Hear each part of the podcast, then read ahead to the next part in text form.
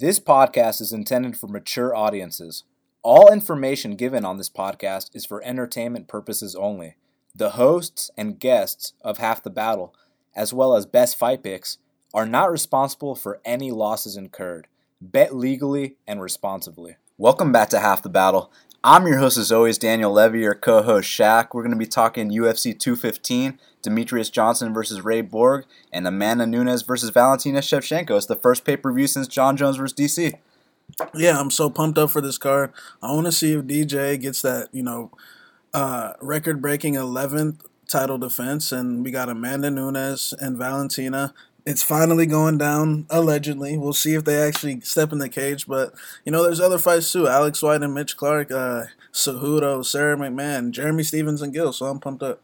I am as well. So this last you know week we took a, a minor hit, which you know this is a long term game. Shit happens, but let's talk about it. So the Des Green one, you know, that one you take on the chin because we said if he loses the fight, it'll be one of those situations where it looks like he won, but you know one judge still gives it 30-27 to Rustam, and Des didn't win shit. I mean, look, you know, I, I'm kind of even though it's only a one unit loss, I'm mad at myself for that bet just because I knew he was gonna lose, but just because the line was off, and you know, just because the line's off doesn't mean that you should bet it. It just means that it, it's it's lined correctly because one guy wins close decisions and one guy loses close decisions, and that's just how it is, and that's how the fight went. I mean, yeah, the rounds were close, but we knew back in the back of our mind, Rustam won the fight, and that and it is what it is.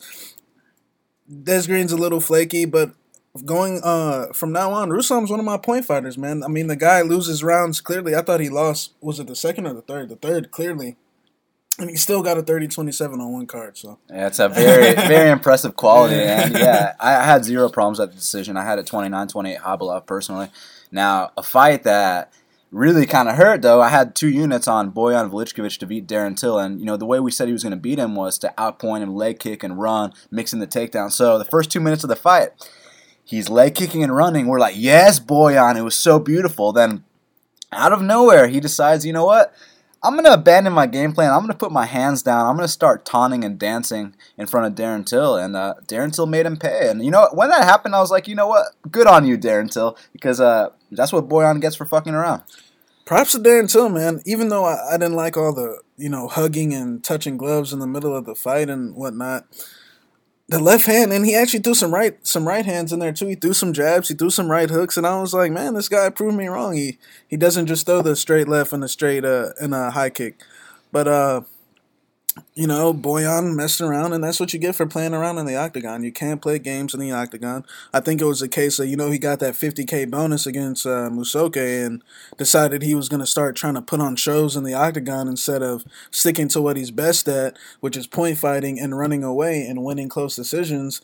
And he, he, he lost and he got fucked up bad. And, you know, now he's on the chopping block. He loses one more, two more, and then he's out of here. But now he's on the chopping yeah. block, and now Till's fighting exactly. Cerrone in the main and, know, event. You know, Till. I mean, man, you put on an impressive performance. Now you're in there with Cowboy Cerrone, and props to Till. Yeah, exactly. I'm very excited for that fight, and I'm also curious to see how it's lying. But let's get down to business, man. Because look, Adriano Martins is minus 485. The comeback on Kajan Johnson is plus 385. Now, when it first opened, I was kind of surprised by that minus 230 opener on Adriano, but then literally two minutes later, it's at minus 350, and rightfully so. You know, I think Adriano Martins has one of the best counter right hands in the lightweight division, and we also know that Kajan Johnson is very susceptible to that counter right hand, as you saw in the Chad Laprise fight, in the Tae Hyun Bang fight. And in those fights, it wasn't just that the right hand caught him. The right hand didn't just knock him out, Shaq. The right hand broke his jaw both those times. You know, he's one of these guys that fights once every two years. He's a journeyman, and, you know, he decided that he wanted to voice his opinion on uh, on the UFC pay during the athlete retreat during one of their you know people are on stage giving a presentation. Kajan decides that's the time to voice his opinion. You want to voice your opinion? Uh, let's just we're gonna feed you to Adriano Martins, and uh, that's exactly what's gonna happen here. You know, maybe the first round could be close. Don't get me wrong; I could totally see Adriano putting him away in one. Bottom line, Adriano's going to win the fight. I'm not sure if it's going to be in the first or the second, but I do think when Kajan tries to do one of those, you know, jab to a high kick, which he is known for, Adriano is going to go out there with that counter right hand, put him down, And uh, I got Adriano. I mean, look at the competition he's been beating, man. Rustam by decision. One does not simply beat Rustam by decision. Islam Makhachev by knockout. One does not simply knock out a tough Russian warrior like that. So I got Adriano. Yeah, you know, Adriano has to be the pick here. When the line opened up at two minus two thirty, I was trying to put it in an open parlay, but then when I hit that refresh, it was minus three fifty, and you know, my uh, I wasn't gonna play around with it. But I mean, yeah, man, Kajan. You know, I get a lot of heat for saying that people are on their way out, but They are. Kajan is the definition of on their way out. I mean, who hasn't beat Kotani in the UFC? You know what I'm saying? Like, Kotani's the guy they bring in to to make jobbers get a win. You know, like Kotani's the guy they let Norman Parke fight in Northern Ireland. You know, just to make just to ensure that he wins in that environment.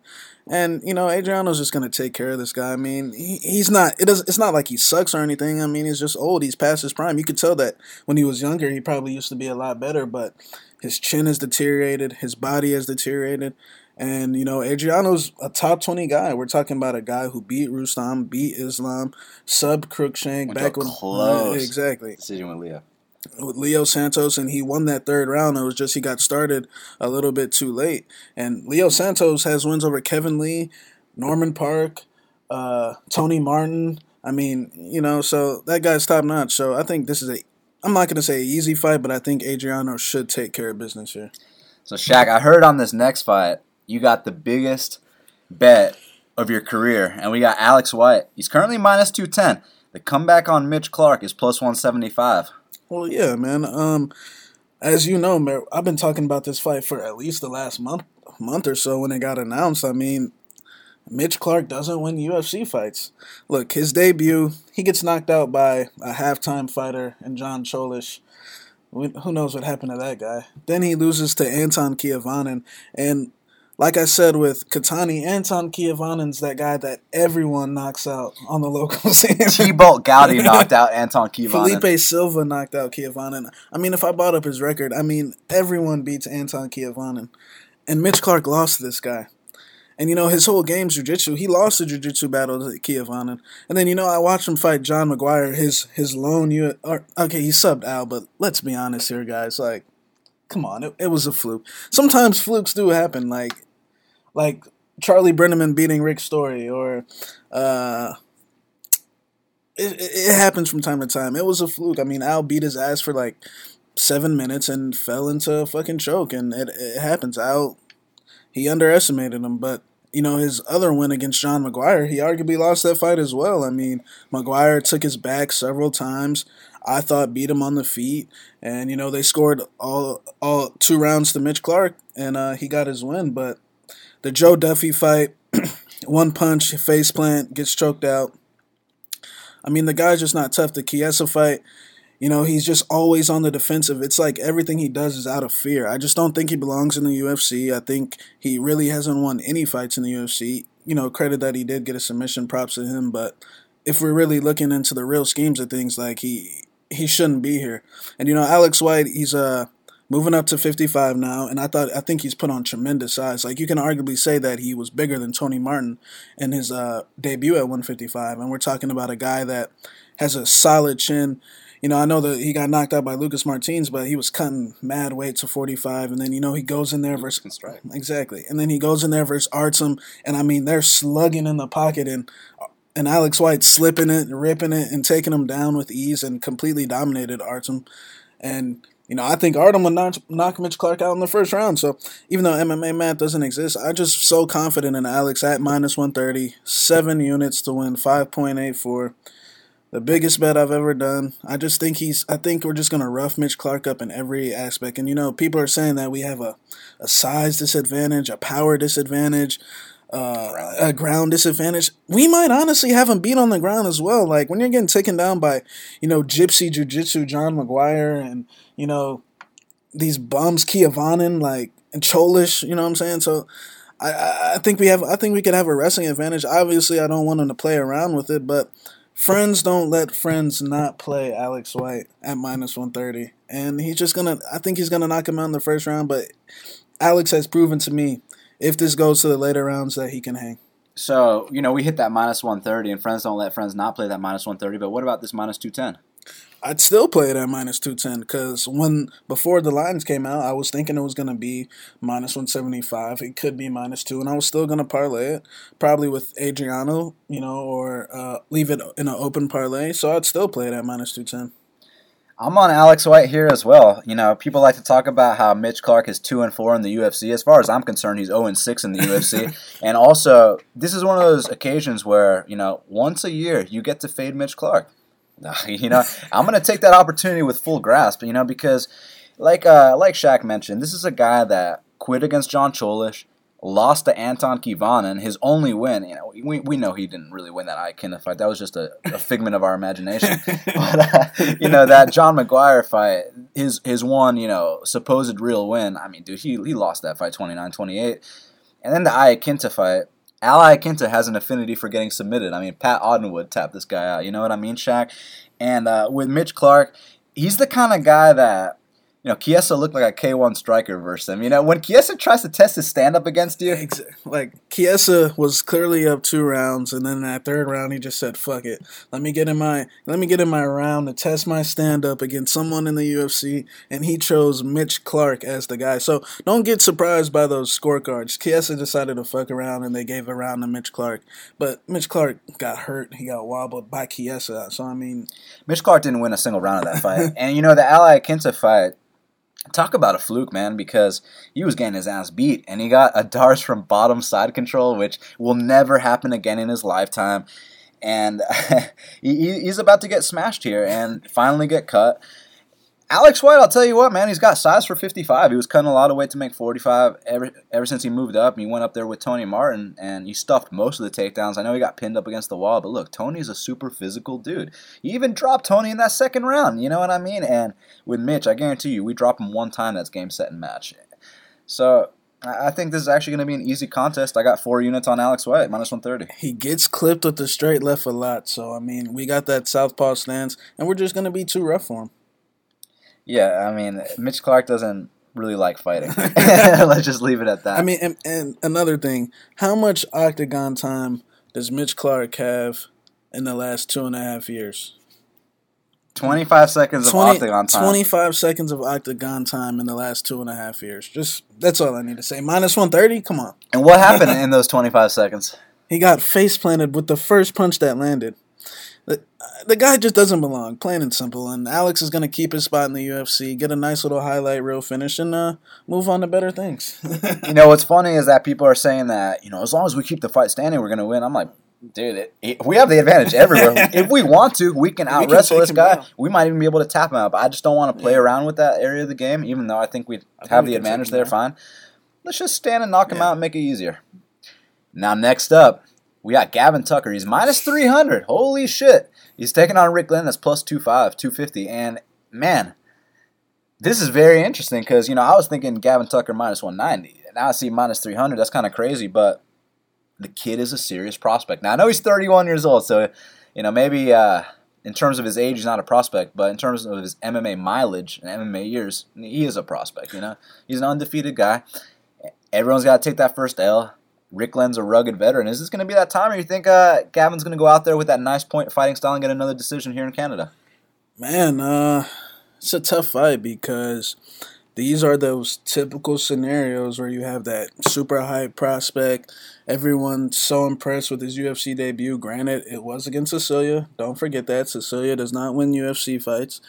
And Sicilia's a basic, you know, just swings big bombs and doesn't really have much aspects to his game as where, you know, Rick Glenn ain't just a vet. We're talking about a former world champion. We're talking about a guy that beat Georgi Karakhanyan in when Georgi was in his prime.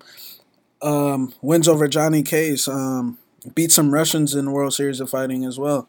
And I mean, Glenn's just that typical workman. Like last week when we talked about Barberena, he's just that typical workman. He when he comes out there, you know, he's gonna take a beating at first, but then the longer and longer and longer you leave him in the fight, then tend you know things tend to get a little hairy, just like we saw last week with Barberena and Leon. So I feel like it's that almost a similar situation. I think Gavin, if he comes ready like how Leon did, you know, he should win the he should win this fight just b- based on technique, movement, and just being the the more physically gifted fighter. Even though Glenn's a six foot featherweight, he's got that long body, but you know he, he struggles to use it at times. But I think, man, if if Glenn starts, you know, working him working him against that fence, you know, bringing his energy levels down, then it's gonna be a real fight, and then that's where Glenn's gonna thrive.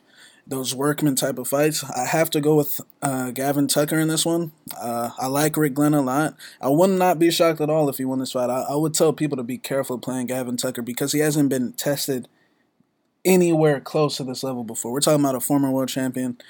I'd be very careful with anything minus two or up. You know, if it was like minus 150 or something like that, and you really think the kid's special, then that's one thing. But don't sleep on Rick Glenn. A six foot featherweight that's long and poses as well with experience. It's a tough fight for Gavin.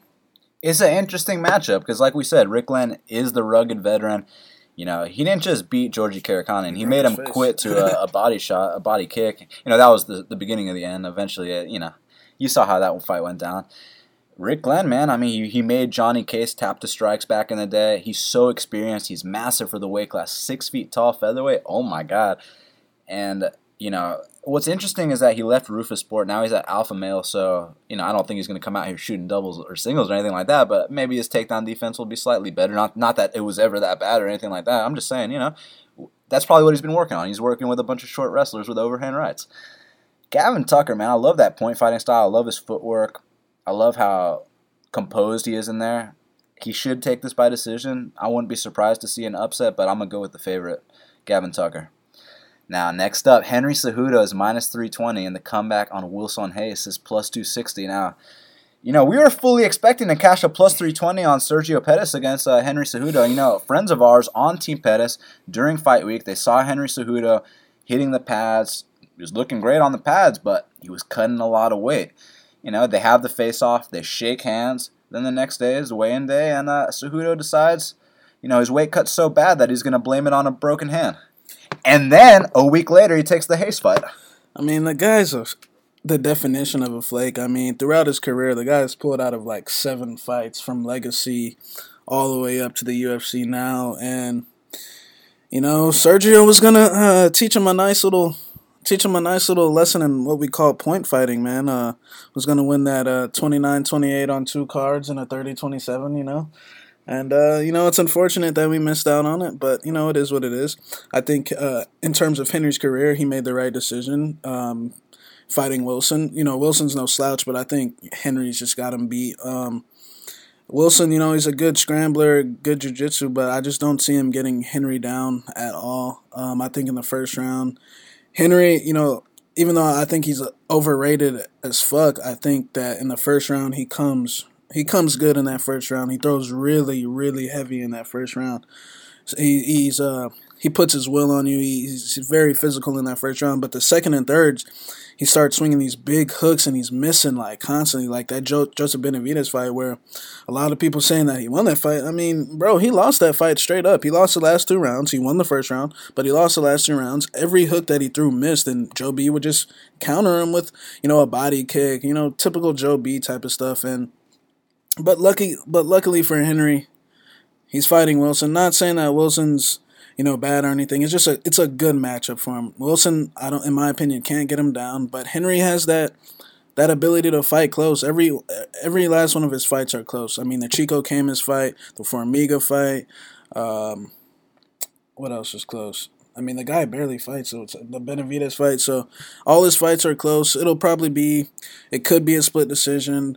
Uh, so maybe there is some value in Wilson, but I think Henry gets the job done uh, 29 28 just by being more physical and in the bigger shots, stuffing the takedowns, and, you know, maybe fighting Sergio next. How's uh, Henry Cejudo's weight cut going? Well, yeah, we got to see if the guy makes weight. One, I mean, the guy, the guy has been pulled off cards due to being physically unable to fight several times. So, how's his hand doing? Who knows, man? You know, it's one of those things where you know Shaq's not exaggerating when he says that Henry Cejudo's pulled out of seven fights. He's literally pulled out of seven fights, and you know, we're not talking about you know top level competition either. I mean, against Sergio we are, but I'm talking about against guys like Scott Jorgensen because you know he kind of freaked out on fight week. Like you know what I mean? The dude's kind of I don't want to call a gold medal a gold medalist Olympian mentally weak, But it's kind of interesting how you know not just him, but you know Sarah McMann also when they face any kind of adversity in the octagon, they kind of quit. It's interesting seeing Olympians fight like that. But then you see a guy like Yoel Romero who's got zero quit in him whatsoever. Yeah. Cormier's got zero quit in him also. So, you know, it's not every Olympian, but it seems to me like, you know, Henry Cejudo and Sarah McMann, you know, their best moments, their prime was in the Olympics. It didn't quite materialize in the octagon. And, and you know, I kind of bought into the hype about a year or two ago when he fought, when Henry fought DJ, you know, because I was saying shit like, well, he's a gold medalist Olympian in wrestling, and he's a Golden Gloves boxer, so he's got the best of both worlds, right? Wrong, because he can't put it all together. The thing that made GSP so great is that he was able to blend all aspects of the game together. You know, he wasn't just a great striker, he wasn't just a great wrestler, a great jiu-jitsu artist. He was great at he was a great mixed martial artist. Whereas Henry is not a great mixed martial artist. He's a good boxer and a good wrestler, but he's not good at mixing everything together. And that could be an issue here against uh, against Wilson Reis, who, in my opinion, he's turned a big corner.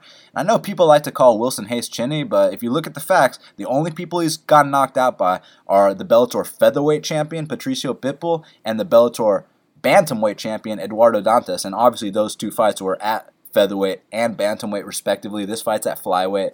Never been knocked out at flyweight. He's been rocked by Joby Sanchez. I haven't forgotten, but he hasn't been knocked out in a very long time or at flyweight this is going to be interesting because that first round, like you said, Henry comes out throwing heat, but then after that, he gasses out. His weight cut is always terrible. Maybe Wilson can take over the, ne- the last two rounds. The thing is, for me to take this shot, when something opens plus 300 and then it's plus 260, I'm losing 40 cents of value there.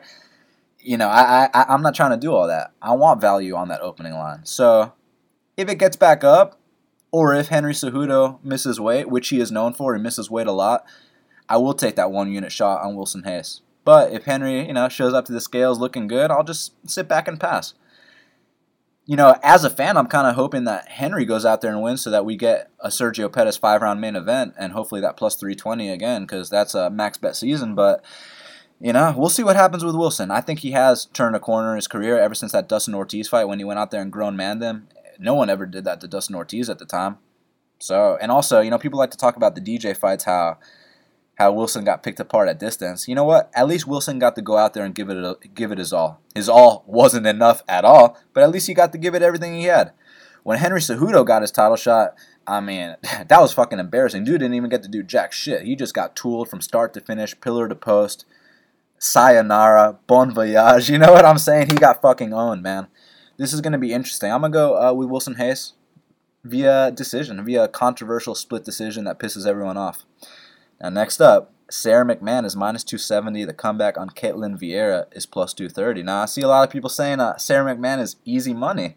Has she ever been easy money besides that fight against uh, Gina Manzini? All right. Well, my thing with this fight is, have you guys forgot who Sarah Sarah McMann is? I mean, we're talking about a notorious quitter a chick that will take a knee in the middle of a fight to a to a knee from the body. It's not like she got hip tossed and armbarred by Rousey or you know straight up knocked out. She took a left knee to the body and you know found her way out. And then you know after that she fights Miesha Tate, completely dominates her in the first round, has her way with her. But the second it started getting a little tough, the second she realized she wasn't going to be able to finish her, that this chick was going to be here for the duration of the three rounds she found that door and you know she got beat in the wrestling exchange and she got beat on the feet. And it's like wow maybe this chick just wasn't that good. So then you know we we let it slide and then she fights uh yeah you know she fought lauren murphy you know just straight up laid on her and got elbowed in the back of the head. arguably lost yeah, that fight. got straight up elbowed in the back of the head for you know two rounds and won a split decision. And you know she was on top. So you know all right she it was it was questionable but we'll let her win that fight. And then you know she fights Amanda Nunes, and you know, starts doing her thing, which is just all Sarah McMann does is throw big overhand rights. Now, granted, they're fucking huge right hands, and then you know when things get in real close, she'll just be explosive and hip toss you.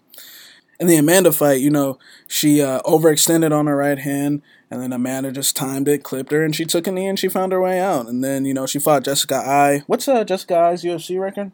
One in ten. What's uh and then, you know, she wins that fight, you know, props to her.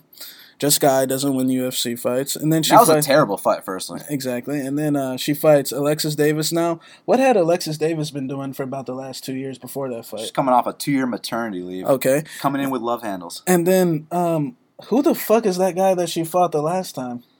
Someone that has less than a 500 record in the UFC.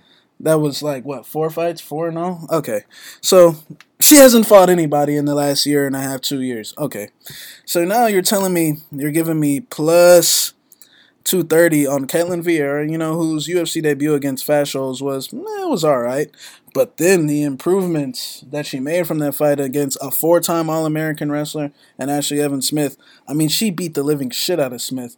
I mean, the punches that she threw was just big uppercuts, big overhands, and it wasn't like she was slowing down or anything. The longer the fight go, her pace was just going up and up, and she stayed on her the whole entire time. She even took down the All American wrestler. Now, my thing with McMann is every time McMann has to deal with adversity, what happens? She quits. All right.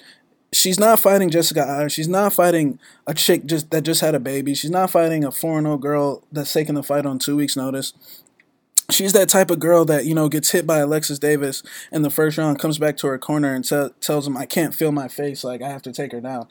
Well, she's not gonna feel her face for this fight. Let's just put it that way. She ain't gonna feel her face. I think Sarah's gonna come out explosive. Maybe win the first two three minutes. You know, maybe get a takedown. But like, go back and watch that fight with Smith.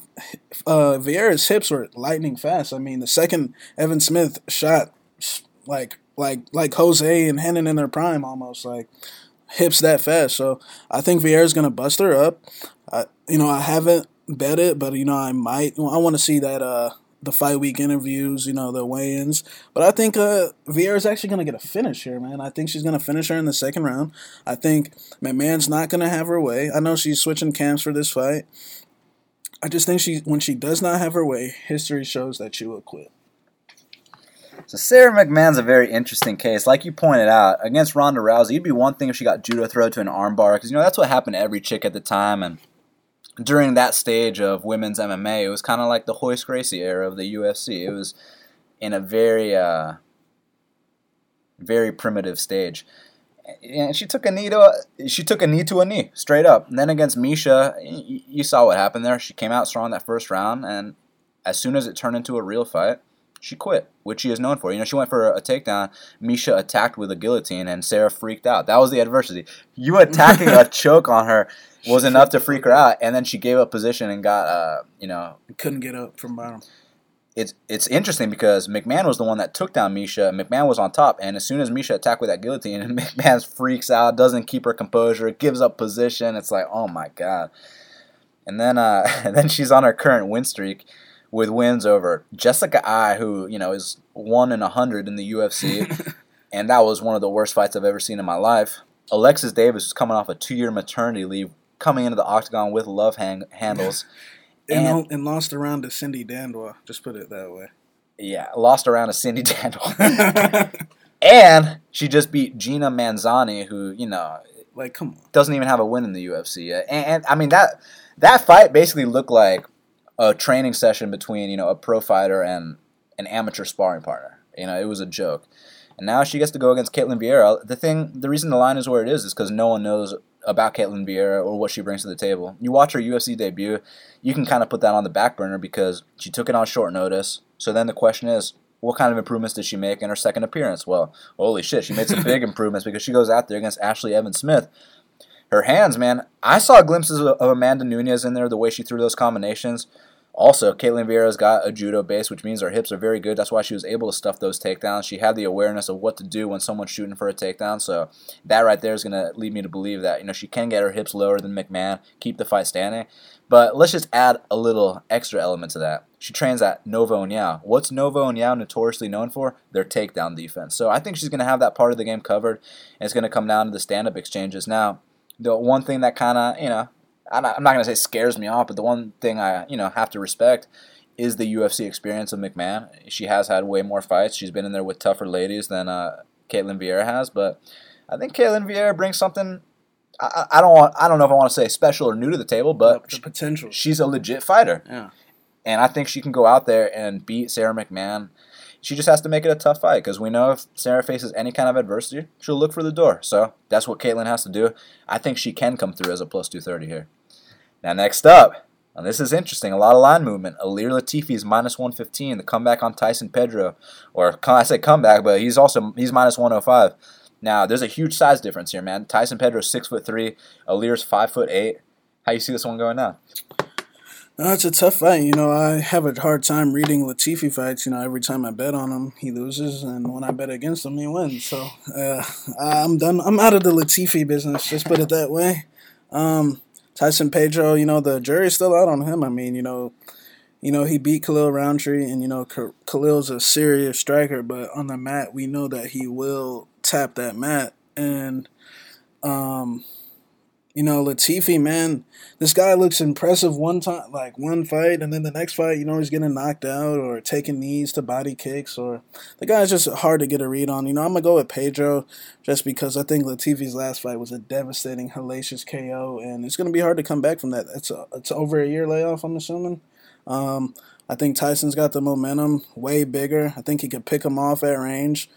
Uh, keep it close in the clinch, even though Latifi's really explosive. But uh, I'm gonna go with Tyson by uh, by TKO. You know, it's interesting because Latifi is coming off a one year layoff, but in my opinion, he should have taken a one year layoff because if you saw that KO against Bader, that's the kind of KO where you say, look, either you retire or you take a year off. He took a year off. That's what you're supposed to do after a knockout loss like that. Now he's coming back, and he's the much more experienced guy here against Tyson Pedro. Look, I know Tyson's very hyped, but we got to be realistic about this. dude's never been past the first round. He's coming off wins over probably the two worst guys at 205. You know, Khalil Rountree, who has zero ground game, and you know you need a ground game if you want to be in the UFC, right? And against Paul Craig, who has zero stand up, and you know you need stand up if you want to be in the UFC. I mean, Paul Craig, uh, do won't even be in the UFC next month. Maybe he might not even be in the UFC tomorrow. You know what I'm saying? So th- these are the kind of guys that Tyson Pedro is beating. Now I guess the step up in Ilir Latifi, it is a step up, but Latifi is beatable. Who is Latifi beating? It's fucking Gian Villante and Sean O'Connell. He hasn't beat Villante shit. just lost to Cummins, bum, and then he beat uh, Sean O'Connell, who was like two and eight. The dudes that Tyson Pedro is beating don't win shit. How many? I bet you both those guys have losing UFC records. I bet you both those guys have more wins than Paul Craig and Khalil Rountree. In the well, yeah, they got way more fights in the UFC, but but I'm saying they both both of them got lo- using losing UFC records. Yeah, I'm not going to debate that. You're yeah. probably right. I mean, yeah. Ilir is not anything special, man. But at least Ilir can claim, you know, I made my UFC debut. I went three hard rounds with Mousasi. Now I got picked apart with a jab, all three. But I still lasted three rounds with Mousasi. I don't think Tyson Pedro can be claiming, you know, any shit like that because he's going in there with Khalil and fucking Paul Craig. You know what I'm saying, man? If he goes out here and stops Ilir, that's a step in the right direction because he can immediately break the top 10. I believe is ranked, you know, somewhere between 9, 10, or 11.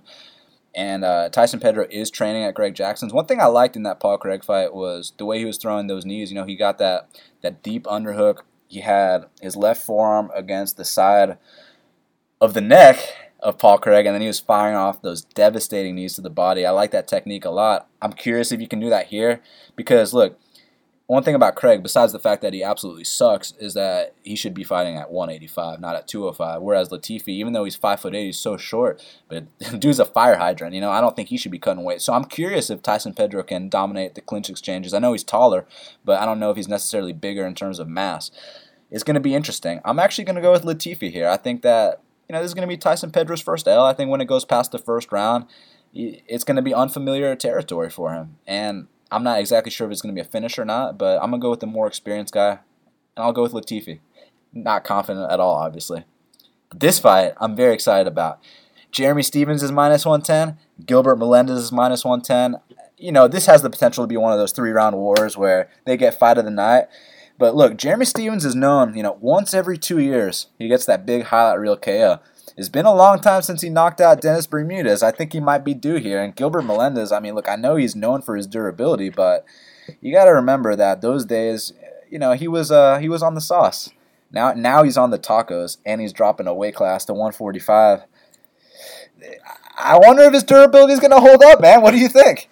Yeah, you know, I just saw an interview with him and uh, he's sucking a lot of weight, man. He's he's cutting a lot of weight. You know, Jeremy cuts a lot of weight as well, but Jeremy's used to cutting the 45. This is probably like his over 10 times, you know, cutting uh, the 145 10 times or more. Um, as far as the fight goes, you know, I think they're both out of their primes. You know, Jeremy's got 40 fights, been in the UFC since he was like 20. He's 31 now. Um, Gilbert's been in the game for most for losses in UFC. exactly History. most losses in UFC history. The definition, he could be the greatest 500 fighter of all time. Um, I mean, the guy has literally fought everybody. Is Name he one- is he a greater 500 fighter than Michael Johnson? Yeah, because he's got. Well, Michael's got some bigger wins. Michael's got wins over Edson, Tony, and Dustin. Yeah. Yeah, but Jeremy's got 27 UFC fights. He's fought everybody. Jeremy's Cerrone- got wins over RDA, Elkins. Yeah. Bermudez. Barao. Um, I mean, Arguably Showtime. yeah. I mean, the guy's been in there with everyone. Gilbert's been in there with everyone. They're both on their way out. Um, I think Jeremy's got a little bit more left in the tank. I think Jeremy's got about five fights left in him, and Gilbert's maybe got one or two. I think Gilbert's got his foot out the door, and you know he's got other things. He's got an ESPN job. He's got his own gym. He's got uh, he's got a lot of things going for him. And you know Jeremy, his last two fights. I'm not gonna say that's why he lost his last two fights. I mean, he was in there with some of the best in the world at 145, but he had him and his uh, coach Eric Del Fierro had some type of dispute, or uh, I don't know exactly what went on. And you know, he Jeremy had left Alliance for the, his last two fights, but now he's back at Alliance. He's back with Eric Del Fierro. He bought in George Masvidal for this uh, for this camp. You know, it's interesting because back when Masvidal fought uh, Gilbert Melendez, Masvidal bought Jeremy in to mimic Melendez. So I know Jeremy's very familiar with Gilbert, and I think that's gonna get him a win here, man. I just think he's got slightly more left in the tank. It's like uh, Dennis Siver and BJ Penn almost, even though those guys are a lot older.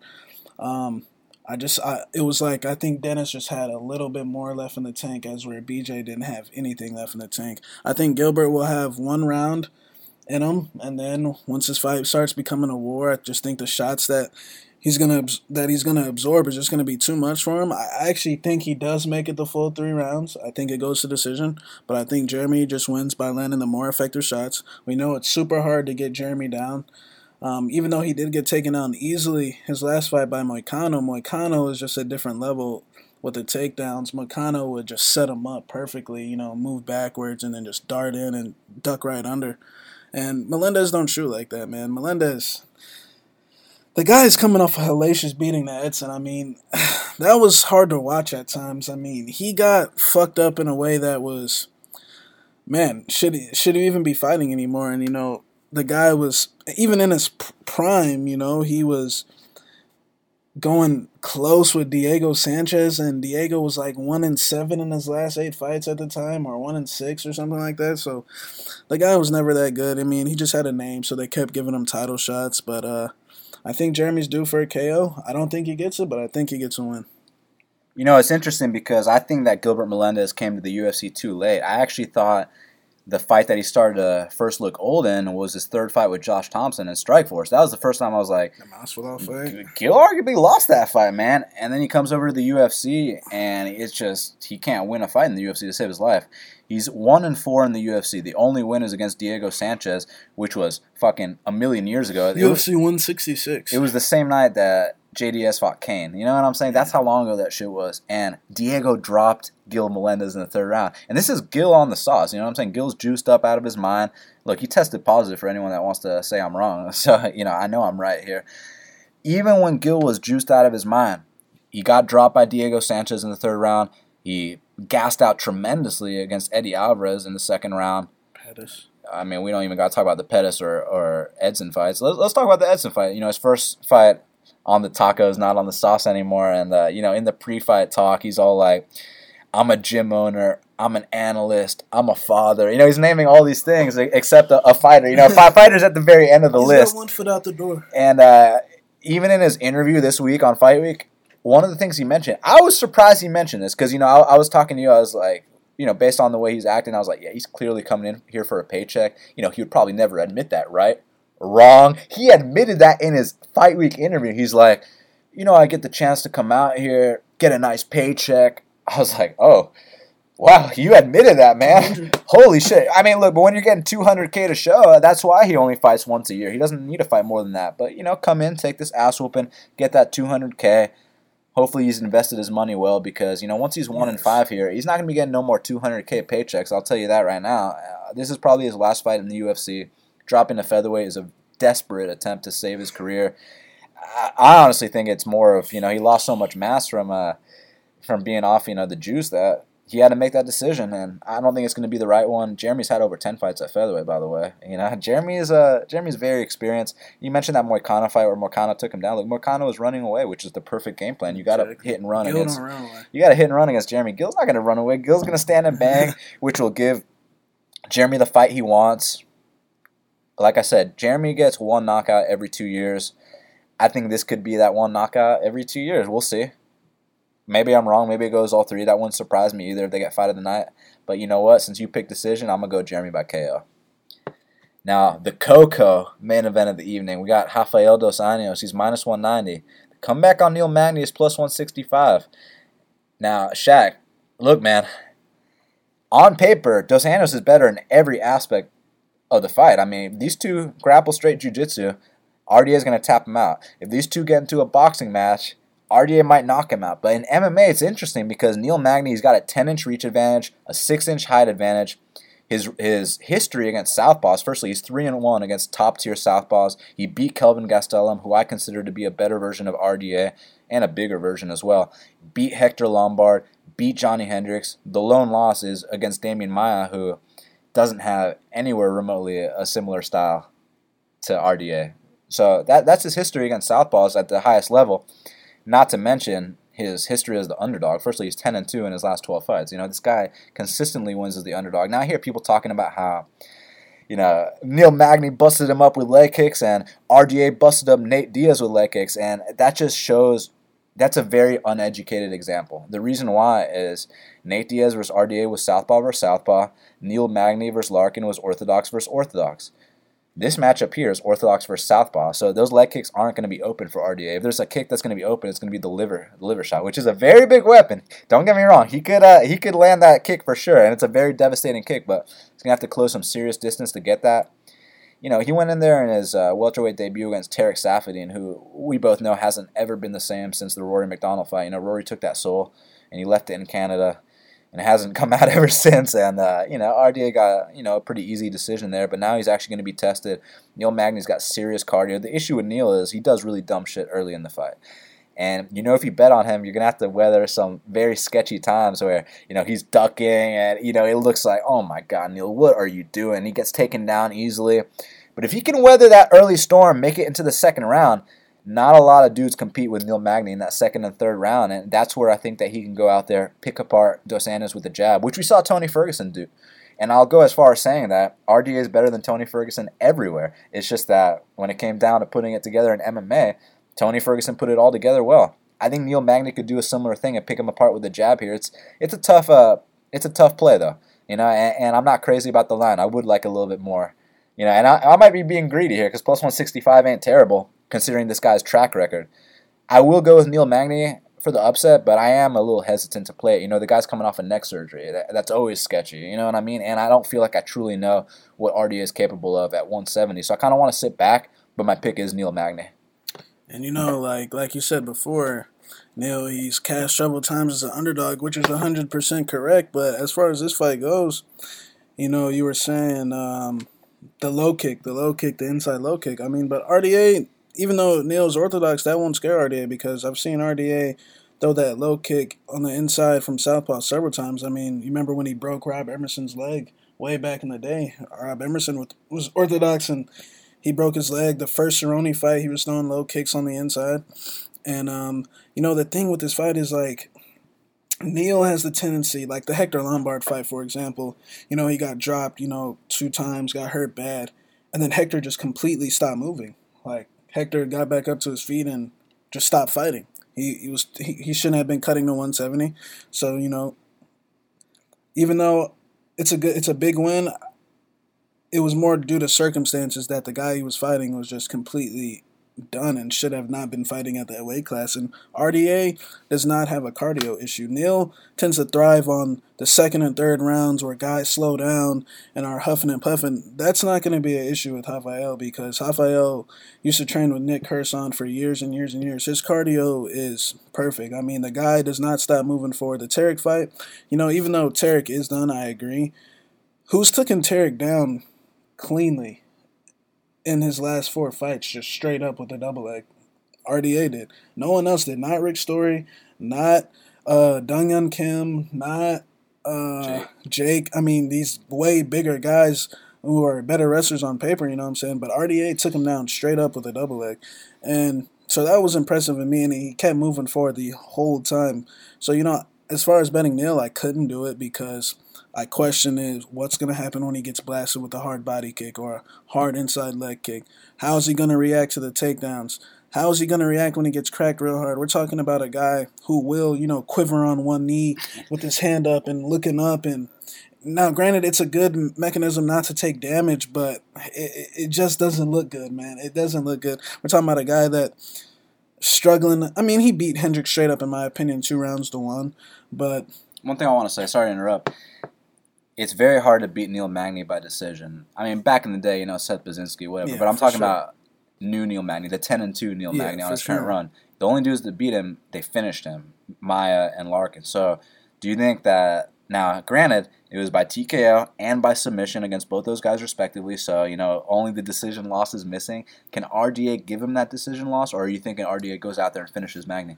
Um, I think he can give him that decision loss because the cardio is not going to be an issue like how it is for the other guys. We know that, you know, Gastelum, if there's any knock on him, it's his weight, pushing a high pace. Even though he can push a high pace, that would be his flaw.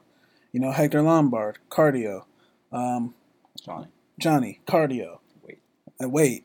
Uh, who else? Um, who else is he beating? Alex Garcia. Wait, all the guys says he's beaten, it's a cardio, a car, mainly cardio issue that yeah, Neil yeah. was able to thrive in those fights, and because he had way better cardio. Him and RDA's cardio level, even though I think Neil might have slightly better cardio, RDA's cardio is fucking rock solid. I mean, RDA can push, especially in a three round fight.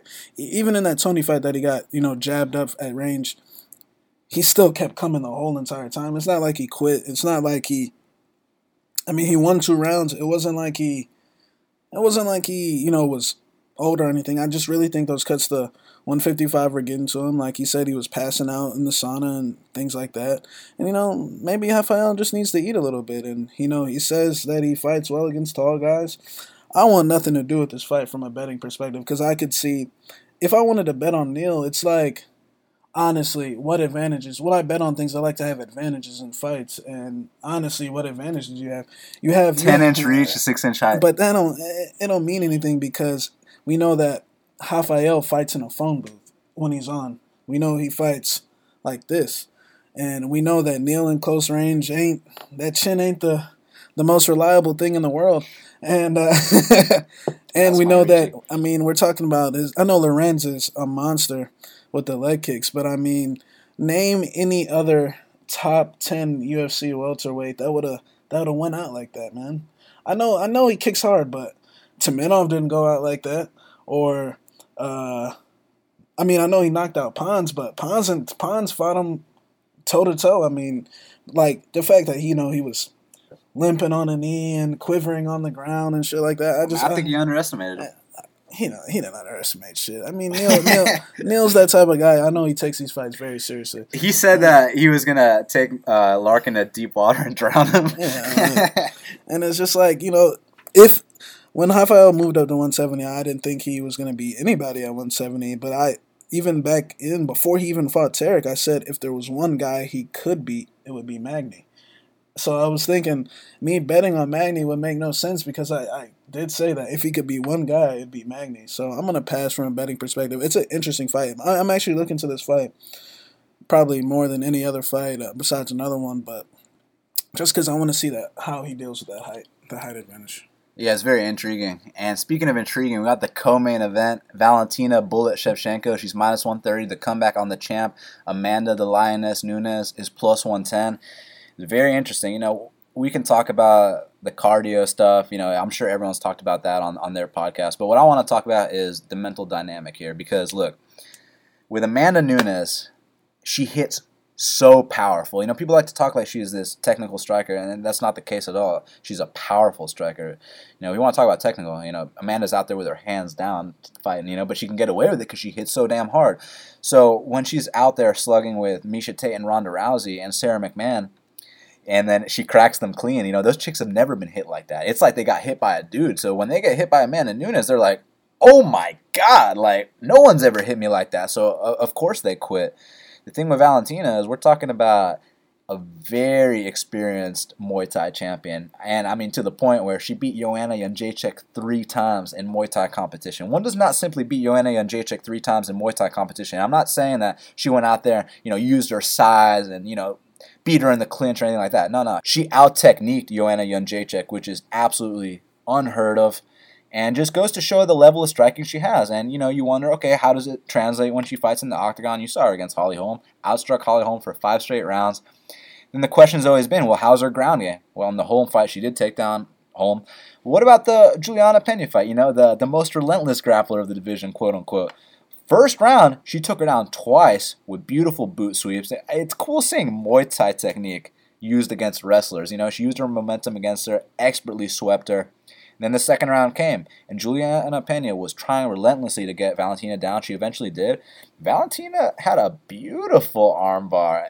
It, it, it was belly down off the top of my head. I was like, damn, girl, like she's been putting in serious work.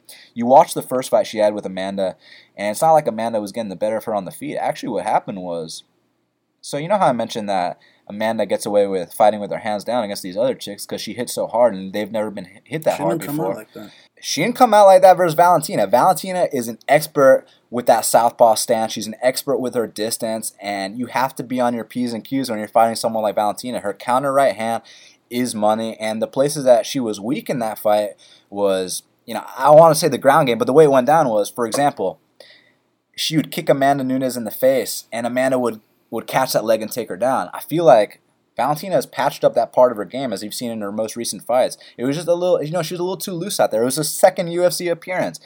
But one thing we know is that the end of the second round, Amanda Nunes gets that rear naked choke, and it wasn't fully locked in. It looked like it could have been. She had the body triangle, and it was interesting how Valentina defended it. You know, I'm used to seeing people defend with the hand fighting, the two on one, but she just moved her head away from the choke. She has one of those very, uh, she's very hard to choke out. Let's just put it like that. You could tell by the way she was defending that choke, and then she ended up on top at the end of the second round. That's when I started to see Amanda break a little bit because the third round starts, and then it's Valentina getting takedowns on Amanda, you know, rocking her with elbows and even a knee. And man, I was thinking that night if she had a, thir- a fourth and fifth round to work with, she could she could win or finish Amanda Nunes, but she didn't. That was a three round fight. Now she's got that extra two rounds to work with, and there's the whole mental dynamic where, you know, Amanda Nunes, she made weight for their last fight, and then she pulled out on fight day. You know, and she was medically cleared. The doctor said she was completely fine. And then I, I heard that she had the exact same issue for the Ronda Rousey fight. She was, you know, at, she had the sinusitis shit or whatever, whatever the deal is. She felt the exact same symptoms for the Ronda Rousey fight. But the difference here, when I talk about the mental dynamic, is that she knows she can finish Ronda Rousey in one round. She knows she can finish Miesha Tate in one round. She knows she can finish Sara McMann in one round. So she's just like, whatever, I'm going to hit this chick one time, she'll go down. With Valentina, it's a completely different story. She knows for a fact she can't finish her in one round. She knows that she's going to have to go tooth and nail. And we know that she that uh, that Amanda historically breaks when a fight goes past the second round. When has she ever won a fight that went past the second round? Besides the first Valentina fight, she never has, man. You know what I'm saying? It's either first round or bust. I think it's going to get back to those first round or bust ways. And it's not because Amanda has shitty cardio. It's just because she throws so damn hard that, you know, there's nothing left in those later rounds. You know what I mean? And I don't think there will be anything left in those later rounds. And I think that Valentina is not just going to beat Amanda. I think she's going to finish Amanda. Like she said, takes his belt. I, I got the minus 120. I put uh, three units on it. It's currently minus 130. I still see value on it.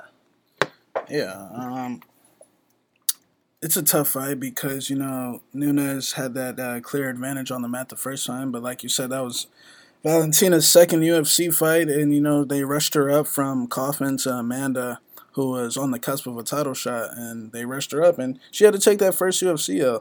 And like you said, Amanda's history when things don't go her way, she's very good at being the hammer, but she's not very good at being the nail. So after winning those first two rounds, I mean, she just can't withstand that pace. I mean, she shoots in for a takedown and uh, completely flops to her back, like a lot of these uh, Brazilian weasels would.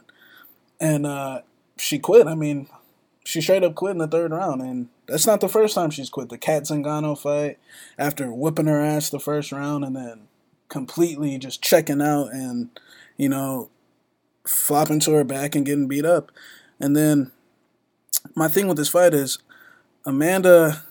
I'm not gonna say they were easy fights, but Miesha Tate and Ronda Rousey are tailor-made opponents for her. Even though those are the the two most biggest names to, you know, ever fight in female fighting those chicks don't have the striking. Like, imagine if you put Rousey and Miesha Tate in with the bantamweight division now, they Dude, would get. it's like what we were talking about earlier. That was like the Royce Gracie yeah, era of the women's division. exactly, The sport's like- evolved. Like those chicks can't. I mean, like, look, Miesha's striking never evolved. Ronda's striking never evolved.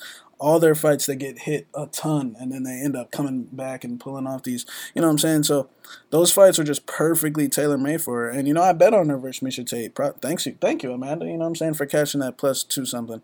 Plus 265. Yeah. And plus 220 versus Yeah, Ronda. I hit that. So you know, th- thank you, Amanda. But now she knows for a fact she cannot just come in there, guns blazing, hands down, chin up in the air, throwing big bombs against Valentina because either one, she can get tied up in the clinch or get countered with that counter right hook, get leg kicked. I mean, you just can't do that against Valentina, who's gonna be in that tight Muay Thai stance, sharp as fuck. And then, not to mention that our ground game's got a lot better she just knows that she cannot come in with that approach. But man, the things I've been seeing from Amanda lately, like you know, you know, she did pull out the day of a fight, which is really sketchy. But ever since I've seen her uh, put you know her fist on Valentina's face, I've had this theory that she's been looking really heavy. And you know, I think she really pulled out of that first fight due to a weight issue. I think she cut a lot of weight the day before. I don't sinuses bullshit like that's enough to pull you out of a fight. Like, come on, like sinuses. I think she's cutting a lot of weight. I think she's cutting north of 25 pounds. And, you know, I just think she's, I think she's, uh, secretly aging, just put it that way. You know, I just think she's cutting a lot of weight and I think there's a lot of things going against her. And, you know, her, her girlfriend Ansaroff's like insisting that, keep saying that we're not, we weren't scared, we weren't scared, we weren't scared. Like, why are you insisting it so much? Like, okay, like, then why didn't she, then why didn't she show up to fight over a sinus infection? Like, my thing is, I just think the style matchup, the five rounds, Amanda has to come in with that different approach, which is going to make her cardio level come down. The longer we, you know, just work in the fence, work on the clinch, she scramble, get back up, cardio level's to come down, and eventually Amanda's just to give us that sign where, hey, I'm done. I, I've had enough. I, you know, I can't push this pace. And It's time to take over, Valentina. And Valentina, you know, come on and get me out of here. And I think we'll have a new champion. You betting this? Um, you know, like I said, I got seven units on Alex White. I kind of want to see what happens with that first. Um, you know, I would have liked the minus one twenty, but you know, we'll see. If once once when Alex White takes care of business, then we can talk. We'll we'll make talks. the main event of the evening, Demetrious Mighty Johnson. He changed his, his nickname. He's minus 1250. The comeback on Ray Borg. Ray the Tazmexican Devil Borg is plus 800. Now, it's not often you see a plus 800 next to Ray Borg's name, but it's also not often that he's fighting Demetrious Mighty Mouse Johnson.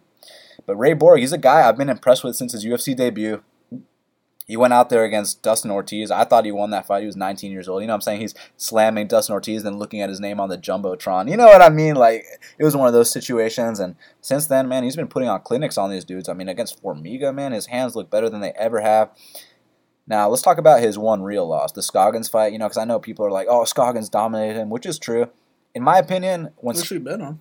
Oh yeah, we bet Scoggins plus two five. But listen, when Scoggins is on his game, Scoggins is the best flyweight in the world. I don't care what anyone says. I mean, firstly, he's a five foot nine karate guy. DJ is a five foot three guy. So you know, I don't, I don't think the comparison is accurate at all. But look, the issue with Scoggins has always been a mental issue. It's never been you know, it's never been Scoggins gets dominated pillar to post. It's always been you know he'll be fucking someone up, and then he'll say, you know what, I'm gonna dive headfirst into a guillotine. You know what I mean? Like he'll, he'll just be putting a clinic on someone, and then he'll just do some dumb shit. And so you did it three times. You did it against Moraga, against Pedro Munhoz, and re- most recently against Sasaki. I mean, dude, he was dominating all those fights, and he quit, you know, and he had the best night of his life against Ray Borg. That's what Justin Scoggins looks like when he's fully focused and he's on mentally. He, he wanted that fight. He really wanted that fight. Yeah. And he's never looked the same ever yeah. since. That was that's all he had. But uh, you know, since that point, Ray Borg, man, since he moved to Jackson, he's really putting it together. You know, he was already training at Elevation. He was at the other camp in Albuquerque, which he's now getting sued by. but uh, you know, now he's with the better camp. He's with Greg Jackson's. You know, he's training under the same coaches that led John Jones to a world title. So the interesting part about this fight is that Ray Borg is an expert with his scrambling abilities, and if there's ever been a weakness in DJ's game, it has been in the scrambles, and this dates back to his first loss against Brad Pickett in the WEC. Brad Pickett was able to take him down, dominate in the scrambles. His second loss to Dominick Cruz, Dominick Cruz was able to suplex him, beat him in the scrambles. His draw against Ian McCall, third round, Ian McCall back mounted DJ, and if Ian McCall wouldn't have fucked around, he might be the champion right now, but he fucked around, and uh, there's a reason he's not holding that belt. You know what I mean? And most recently, the fight with Tim Elliott in that first round, I, I believe Tim Elliott snapped down, almost had a Darce choke. It's just you know, Tim Elliott's the kind of guy that gasses after two minutes. Uh, Ray Borg is not that guy. Ray Borg is a guy that can go three or five rounds hard. So my question here is, look, obviously, look, we're talking about a minus twelve fifty in DJ. I'm not, you know, we know DJ is probably better everywhere, but these early scrambles are going to be interesting. I really do think they're going to be back and forth. You know what I'm saying? It's just, is there going to be a cutoff point where DJ just takes over the fight and then Ray Borg starts to slow down? Is Ray Borg to get caught? Or is Ray Borg to get this big upset? It's interesting because, you know, when we watch that countdown, or excuse me, the embedded, dude, you saw that impersonation DJ did a Dominick Cruz. That was spot on. That was perfect. I was like, man, this guy's a genius, you know? But at the same time, genius, not genius, eh, no one, you know, retires as champion. Even, you know, I know GSP did, but you know what I'm saying. At the time, we thought he lost the Hendricks fight. At the time, I know we rewatched it since, and we might think differently now, but at the time, we thought Hendricks won the fight. It's not often a fighter retires as champion. I mean, you think DJ can go out there not just defeat Anderson Silva's record, but retire as champion? Um, the thing, you know, it's interesting because you know, like before he fought Elliott, Elliott said one a key thing. He was like, the more and more you fight and you keep winning, winning 11 in a row, 12 in a row, however, however many it is, one day you will lose. Like, it, it just, and he's right. I mean, you will lose. It, it, just, that's just how the fight game goes. I mean, you're to get caught. You're to get caught in something. And uh, maybe Ray Borg's the guy, you know. You know, at first I was like, man, I'm to take that shot on Ray Borg, man, you know. And I, I I didn't have uh, I didn't think DJ was DJ wasn't even on my top five pound for pound list. You know, I had guys ahead of him, but then when I watched him, I was like, oh shit. I mean, the guy's really fucking good. Um, I mean, you can't really say he has any weakness. I mean, back in the day, he got dropped by Dodson. Like uh, he got dropped by Dodson with a, like a flush right hook, and like his body shut off, but he like recovered quick as fuck. And um, Ray Borg's hands look the best I ever seen. I always thought that was Ray Borg's hole in his game that he was scared to throw hands and ever since he left his old gym and being at Jackson's, I mean, the hands that he was throwing against Formiga in that first round were serious. I mean, that was in Brazil versus in Brazil, Formiga. Yeah, I mean, he was he was throwing some serious heat. So I mean, I'm I'm interested to see the improvements from that fight to this fight, and I don't actually think the scrambles is how he's going to beat DJ. I think it's going to be by knockout. I think he has to knock DJ out. I don't think he's going to beat him in the scrambles. I think he can hang it. I think it can go back and forth, but I think eventually, if he chooses that route, DJ will somewhere take over and, you know, just prove that he's the better fighter, and he is the better fighter, straight up. I mean, I'm not saying DJ is on his way out because he's not, uh, unless unless we don't know something yet. But um, I mean, DJ's solid, man when I watched him, I was like, wow, this this guy's the real fucking deal. I mean, he even though he lost, he, even that first round with Elliott, I thought it was perfect the way he played it because we know Elliott's emotional. Just let this journeyman come out, gas himself out, and then completely take over and beat his ass. And it, it's like one of those Mitch Gagnon, Renan Barão situations where one guy's giving it his complete all, and DJ's not really even trying, and he still arguably won the round. You know what I'm saying? So I wouldn't even put that much stock into it. I think Ray Borg has to straight up knock him out or catch him in some type of guillotine. It's going to be tough. I mean, he has to rise to the occasion like nobody has ever done before. I'm not saying it's not impossible. These things tend to happen. Like Tim Elliott said, once you keep winning, winning, and winning, some somewhere you're going to lose, and maybe this is the guy. But uh, man, I might even take a, a fifty dollars stab on Ray Borg just cause, man. You know, I've when we look at the history of upsets, man, they come out of nowhere. They come out like when Holly Holm beat Rousey, even though Rousey was acting real crazy, crazy the day of weigh-ins, we didn't honestly think Holm. TJ and Barão came out of nowhere. Exactly. We didn't. We didn't honestly think Holly would actually do it when TJ fought Renan. It was I was like TJ's really good, but come on, he ain't gonna beat Renan. Or when uh Luke and Bisping. Luke and Bisping, you know, I was like, I don't like the way Luke's acting, man. He's acting real cocky, but come on, like he ain't gonna lose to Bisping. Uh, um, I mean, there's so many more we could go. I mean, you know, it's just uh, these things these things tend to happen from time to time. So uh, the pick is DJ, but don't be shocked. I just hope as a fan that we see the upset because you know anytime there's a plus 800 in the sport, it's it's a great moment. So yeah. I'd love to see that. But you know, I would have to lean DJ by decision. But you know, I, I, am rooting for Ray Borg. I'm Team Borg on this one. Now we gotta hit up Kyle Marley for the Big Marley Minute. He's been killing it on DraftKings lately. And joining us now on the Big Marley Minute is Big Marley himself. Kyle, how's it going? Great, buddy. How you doing? Doing amazing. And man, let's get right down to business because this is the first pay per view we've had in a while. I got two bets on the on the card. And first up, Alex White. He's taking on Mitch Clarke. I noticed right away in DraftKings that Alex White was the underdog, and I was praying and hoping that they'd make him the underdog when the lines came out. But you know what? I got minus 130, which I'll happily settle for because I think it should be, you know, minus 330. And I'm thinking it's going to be a first round knockout. I got him on my lineup. What do you think about the matchup? Yeah, uh, I think uh, I'm kind of jealous of that minus 130 you got, to tell you the truth.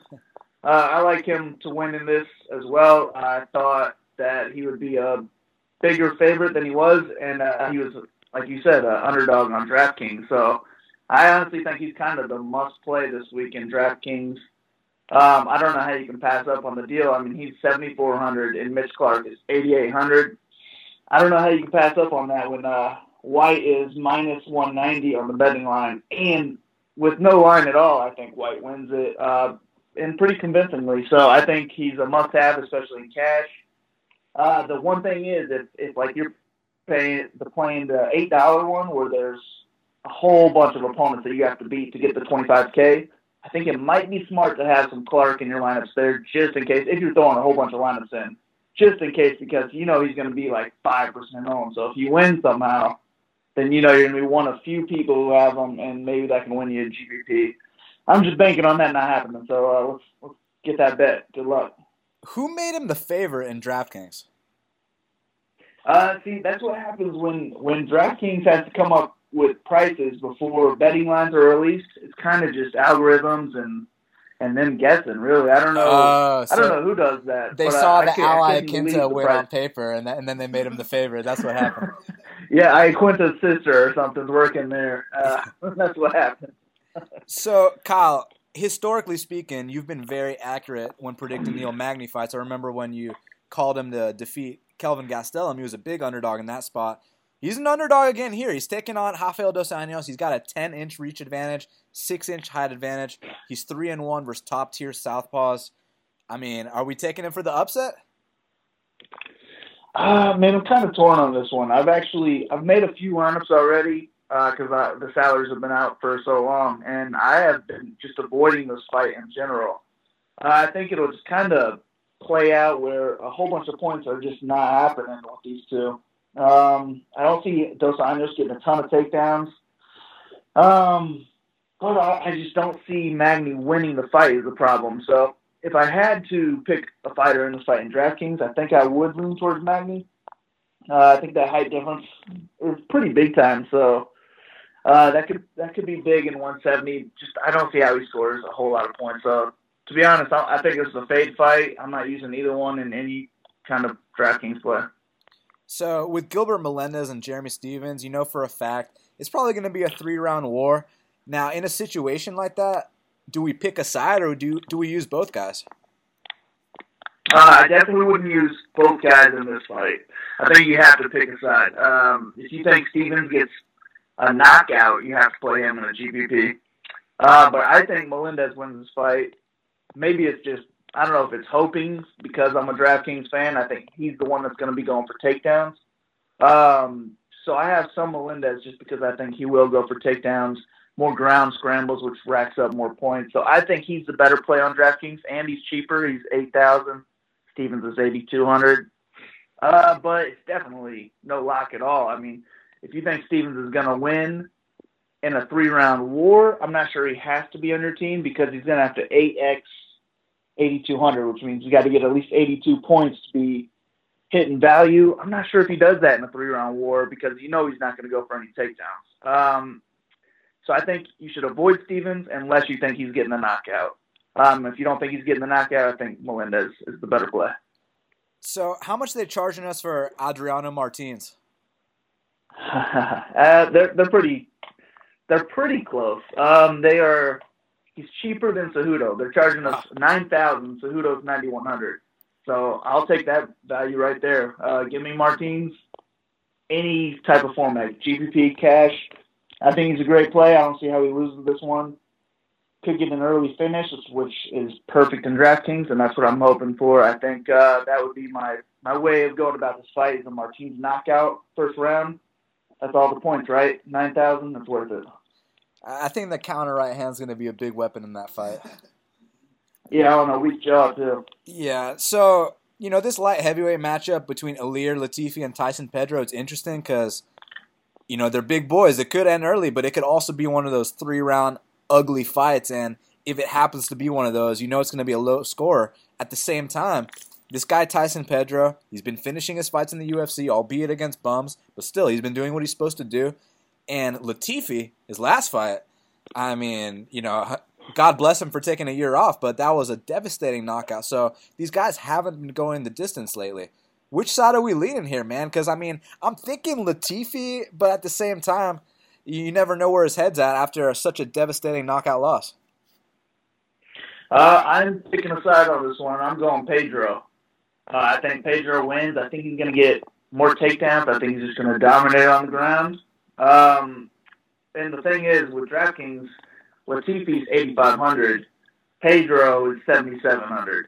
So I just have to take that value, especially if I'm take if I think he's taking to the ground, getting those takedown points, advances. Uh, I just have to pick side on that $7,700 price tag, and I'm going to have Pedro mainly GPPs. I think because he can get 100 points or so.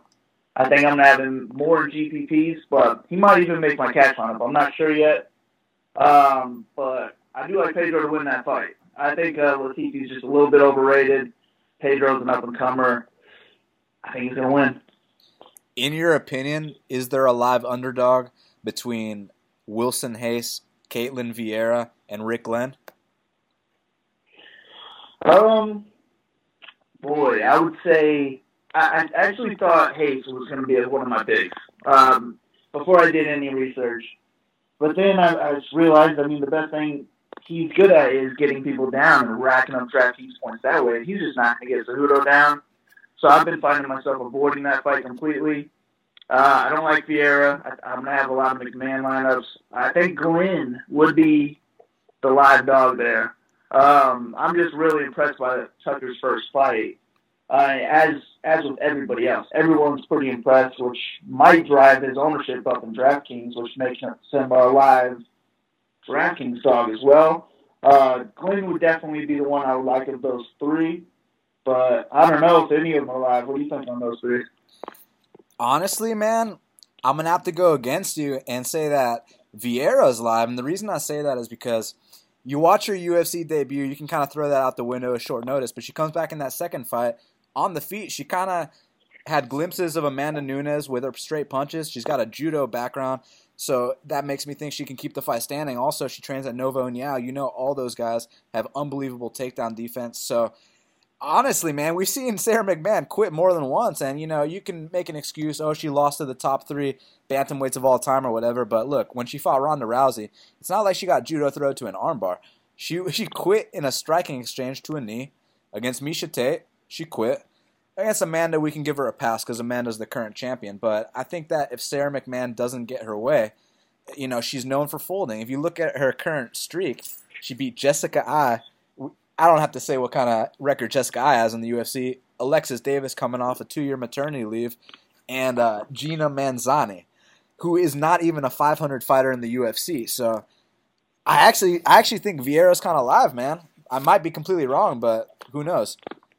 Yeah, see, my problem is Vieira just doesn't show anything like any of those other ladies who have beat McMann has shown. Um, there's just nothing special about her, and I think McMann is legit one of, if not the best women's wrestler in the UFC. So, uh, especially DraftKings angle, I like her more from the DraftKings angle because she's going to be the one going for takedowns and that's what you want. So um, I, I don't think I'd be placing any bets on her at minus 270. But if I have to pick a side at DraftKings, I just want those takedowns, and uh, that's the side I would rather have. But if you think Vieira is live, uh, I think that's probably a good play in DraftKings because I don't think there's many many live big underdogs on there other than that free money on Alex White as I look at it. So yeah. if you compare Vieira and White together, you can get one hell of a team on the other floor. All right, Kyle. Well, it's time to it's time to disagree a little bit, man. And you know what? I'm I'm really worried about this one because I always hate it when I'm on the same side as the public, and that's in the co-main event, man. I think there's going to be a new champion, but as a gambling man, when I see this plus 110 on Nunes and I know no one's on that side, it's kind of scary, man. yeah, uh, man. I, am on Nunes, and I was on Nunes uh, at UFC 213 but I just think it's. Uh, I, I'm going for the finish. I think she'll get a first or second round finish. But uh, I'm not saying that I'm going to pick Shevchenko if she doesn't get that first or second round finish. I think Nunes can win a decision. I think um, people are just so hung up on. Well, I've seen her fight her before, and she gassed after two rounds, so that has to be what happens now, right? Um, but no, that's not right. She was training for three rounds. All she had to do then was win two rounds. Now she's been training for five rounds. The last few fights, she's the best in the world on the women's side. I've been high on her. I always thought she would be the first person to beat Rousey. I'm still upset that Holm beat her to it. Um, and I, I can't change my pick now. I think Nunes is the best in the world. I've seen her beat Shevchenko before. I think she's going to do it again. Uh, I think she'll get the finish this time. And I think if I'm right, you have to have her in DraftKings, right? Because if she's getting an early finish, then she's going to score a lot of points. The problem is with Shevchenko, most people think she's going to win and it's probably going to be late. So I don't think she's a good DraftKings play at all because if she gets a third or later finish, then she's only scoring 50 plus whatever strikes she's thrown in those first three rounds, which we can see her dance around the cage a whole lot and not throw any strikes at all. So she's just not adding any points up as the fight goes along. So I just don't think I'm going to have a whole lot of her honestly, the only Shevchenko I'm going to have are some hedge lineups. Because she's the same price as Nunes, I'm going to throw some of my Nunes lineups in, and I'll put Shevchenko in just in case I'm wrong. Uh, but Nunes is the pick. I got the bet uh, plus 110. Let's go Nunes. Let me hear your case. I mean, what I'm thinking, man, is you saw the first fight, and the areas that Amanda had success was on the mat right? You know, she busted mm. her up a little bit. She almost t- she almost choked her out, but Valentina defended that well. But on the feet, Amanda didn't have much success because when you watch Amanda strike, like against Miesha or against Ronda, she kind of fights with her hands down, but she has so much power that she can get away with it because those chicks have never been hit like that before in their lives. You know, so mm. when Ronda and Miesha got hit like that, they were like, "Oh my god!" Because you know, you hear the stories about Amanda knocking out dudes in the gym, and you know, they say she hits like a dude. But Valentina is, you know, a chick that beat Joanna Jędrzejczyk three times in a striking competition, and she didn't do it by you know being the bigger fighter. She did it via technique. Like that's just kind of unheard of. Mm-hmm. You saw you saw their first fight on the feet. Amanda didn't have nothing for her. It was just on the mat, and since that since that time, um, uh, Nunes has got excuse me, Valentina has gotten way better on the mat. You saw her fight against Julianna. Not only did she submit her in the second round, she took her down twice in the first round. You saw the fight with Holly Holm. She took her down. So I think she's kind of patched up the holes in her game, and I also think she has a mental edge in the in this fight. And the reason I say that is because you know how uh, Amanda knows that she can finish all these chicks early. She she doesn't she knows she can't finish Valentina in the first round. And you saw that first fight, the momentum was kind of shifting towards the third round, but she didn't have a fourth and a fifth round to work. Now she does. So, like you said, if Nunes is going to win, it has to be in the first two rounds. I agree with you, but I disagree when you when you say that you can win a decision. Yeah, that's where everyone's coming into play with disagreeing me on the same uh, same thing. My uh, thing is, I don't think she doesn't believe she can't finish in the first round. I think unless she finish anybody in the first round, she fights like a guy. That's why I like her. Um, but I mean, now she's training for 25 minute fights. She's been training for 25 minute fights. She just hadn't had to go that far, so we don't know if she can do it or not. Everyone's just taking a guess. They don't know. I'm gonna just go ahead and say the better fighter, regardless of time. I have to say is Nunes, and I'm gonna assume that she is a legit champion and training for championship fights, and she has to be able to go 25 minutes if she's doing that. If not, I will lose my money because uh, I always put my money where my mouth is. So I deserve to lose if she loses, but I think it's either a finish or three rounds she gets, and that's a decision. So I, I can't wait. I, I like Nunes and I like her in DraftKings. I mean, she's absolutely a legit champion. You know, I had money on that plus 265 against Miesha, the plus 220 against Ronda. I just think this is a different uh, situation. And also, the reason that she does gas, it's not because she has shitty cardio, it's because of her style. She throws so heavy early. You know what I'm saying? For her to to be more conservative, that would take away from what makes her so great, in my opinion. True. Although, how many how many times have we seen fighters just take off the first round against somebody who's just dancing around? I mean, it might be boring for us, but if she's throwing more action in the first round and not wasting any energy, then it can change the whole fight really that way. Uh, I, I don't know. I'm just really going on style versus style. I'm not really thinking about time. Um, I'm also I'm also thinking a lot of DraftKings because I do have Nunes in a lot of my teams, and the only way I see either of these fighters scoring high, it has to be Nunes, right? Because what's the highest Shevchenko's going to score? Is she going to get a first round finish? She's going to get eight takedowns. I don't see either one of those. Um, so I kind of, for DraftKings angle, I feel like I have to lean Nunes just yeah. to try and win the GPP, getting over 100 points. Uh, I, I understand the DraftKings angle. does have the best shot. I'm looking forward to this fight. I'm nervous. I don't feel confident with my money yet, but my money is on it. I mean, I completely understand the DraftKings angle. You know, like we said, she's a finisher. She's the underdog. I mean, she beat this chick once. It makes sense completely. But I keep going back to this mental dynamic between the two. Yeah, I'm hoping uh, we see. I'm hoping Nunes changes everybody's mind this weekend, but guess we'll just have to find out. So I'm looking forward to it though. If you want to hit up with side bet, let me know, man. We'll uh, sort of. Uh, you hit me up with a sleeveless tee. I'll, I'll shoot you a, a shirt. okay, okay. So in the main event, man, I mean, I'm not used to seeing a plus 800 next to Ray Borg's name, but I'm also not used to seeing Ray Borg fight Demetrious Mighty Mouse Johnson.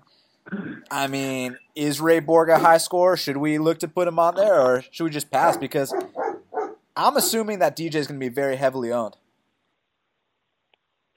Yeah, he will be very heavily owned, but honestly, I might have just changed my mind. I don't know if the listeners can hear that, but your dogs are just barking in the, in the background. Oh yeah, yeah. That that always gets me, man, on a podcast when dogs are barking Maybe the dog's yes, gonna win. never know, yes, right? the dog was barking right at the plus eight hundred. It might be a sign, bro. Right as you were talking about Borg, right? I don't know. Your dogs might have just changed my mind. no, uh, no. I think I'm gonna have to pick DJ in this fight. However, I think it will be one of his toughest ones he's had in a while.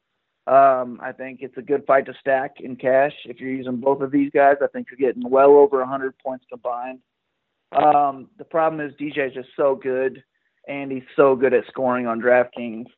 Uh, it's it's really hard to pass up for him. I feel like he's a must-have every time he steps in the octagon. He's almost guaranteed for 100 points. Uh, let me look through real quick. Uh, all right. Looks like he's got 113, 107, 111, and then there's two fights where he doesn't have 100. He had 94 against Dodson and 97 against Bagautinov. Those are the worst he's done, it looks like. And he had 173 against Moraga. So he's pretty much just guaranteed wow. points on DraftKings. So, uh, the, and the good thing about DraftKings is you don't have to risk minus 1250 to get him on your team. You only have to risk 9600 when there's fighters like Cejudo at 9100. So it's really hard for me to pass up on DJ. Um, I, I think if you think Borg has any shot at all, then you definitely have to have him in maybe that eight dollar GPP because he will be low owned, and if he wins, nobody's going to have him, um, and that's going to boost you ahead of the field. The problem is it's really hard to beat DJ. DJ is going for that record title defenses. Uh, I have to roll DJ in all formats, but stacking cash I think is a good play. Well, Kyle, man, thanks for uh, thanks for going a little overtime with me, man. I, I know the fans are going to appreciate it. Hey, man, no problem. Anytime, man. Good luck this weekend. Hopefully we kill it. Yes, sir. You too. Follow this man at Big Marley Three, and Kyle. We'll speak next week, man. All right, you bet. Well, that's why uh, that's why Kyle Marley is our DraftKings guy. Yeah, man. Kyle's got the best advice, and uh, he's a three-time world champion. Yes, he is. I uh, hope you guys enjoyed the Big Marley Minute, but now we got to talk about the fight to watch and the fighter to watch. So, Shaq, what is the fight to watch for UFC 215? The fight to watch is Neil Magny versus RDA. I mean, like I said earlier, I want to see how RDA deals with that huge reach, disadvantage and if it even matters in this fight. And I want to see if Neil can go out there and add another big name to his resume. He's got wins over Kelvin Gastelum, Hector Lombard, Johnny Hendricks, Erick Silva. He adds another one, especially a former champion. That's a huge win for him. Yeah, and uh, my fight to watch is Gilbert Melendez versus Jeremy Stephens. To me, this could be one of those three-round Mexican brawls where you know they get fight of the night, they stand and bang, either till one guy falls or until the final bell uh, rings, and it's going to be intriguing. And you know, if it's not a three-round war, maybe Jeremy Stephens gets that first knockout he's had in uh, over two years. So regardless, I think that's the fight to watch. So, Shaq, who is your fighter to watch? The fighter to watch is the Spartan, man, Alex White. I think he's gonna put in work against Mitch. It's gonna get real ugly. We're gonna we're gonna we're gonna bust the boy up. And uh, I want a first round finish, but you know, in terms of Alex White, I think he made the right move, moving up to 155, gained a lot of size, and this is a chance for you to go out here and get a highlight real finish on your resume, and hand this guy a pink slip, man. Yeah, I, am with you. I mean, Alex White, I'm expecting a first round KO, so hopefully he takes care of biz. But my fighter to watch is Valentina Bullet Shevchenko. I mean, the mental dynamic I mentioned is so intriguing in this matchup with Amanda knowing that she can't finish Valentina early. And we know historically what happens when Amanda goes late. And Valentina, she's radiating confidence. When you hear these interviews, she cannot be shaken. She is on a mission. She is focused. She is determined to become the new UFC bantamweight champion of the world. And I think that's what's going to happen Saturday night, Shaq. Yeah, I agree. Well, Shaq, we did it, man. UFC 215. It's going down this Saturday, pay per view. Man, I'm pumped. Uh, anything you want to tell the fans before we get out of here? Yeah, I mean, just follow me, MMA Genius 05. Uh, follow my Instagram account, uh, TSM underscore bets. And uh, thank you for all the support. Yeah, everyone, thank you guys so much. Make sure you follow me on Twitter at Best Fight Picks. You can get my plays on bestfightpicks.com, free as always up about slightly over 38 units on the year, 20% ROI. You know, just killing it long term as always. Subscribe to Half the Battle on iTunes, SoundCloud, YouTube, and Stitcher. Shaq and I will be back next week to cover the next card. Gonna keep the fighter interviews rolling, everything. So until the next time, let's cash these bets.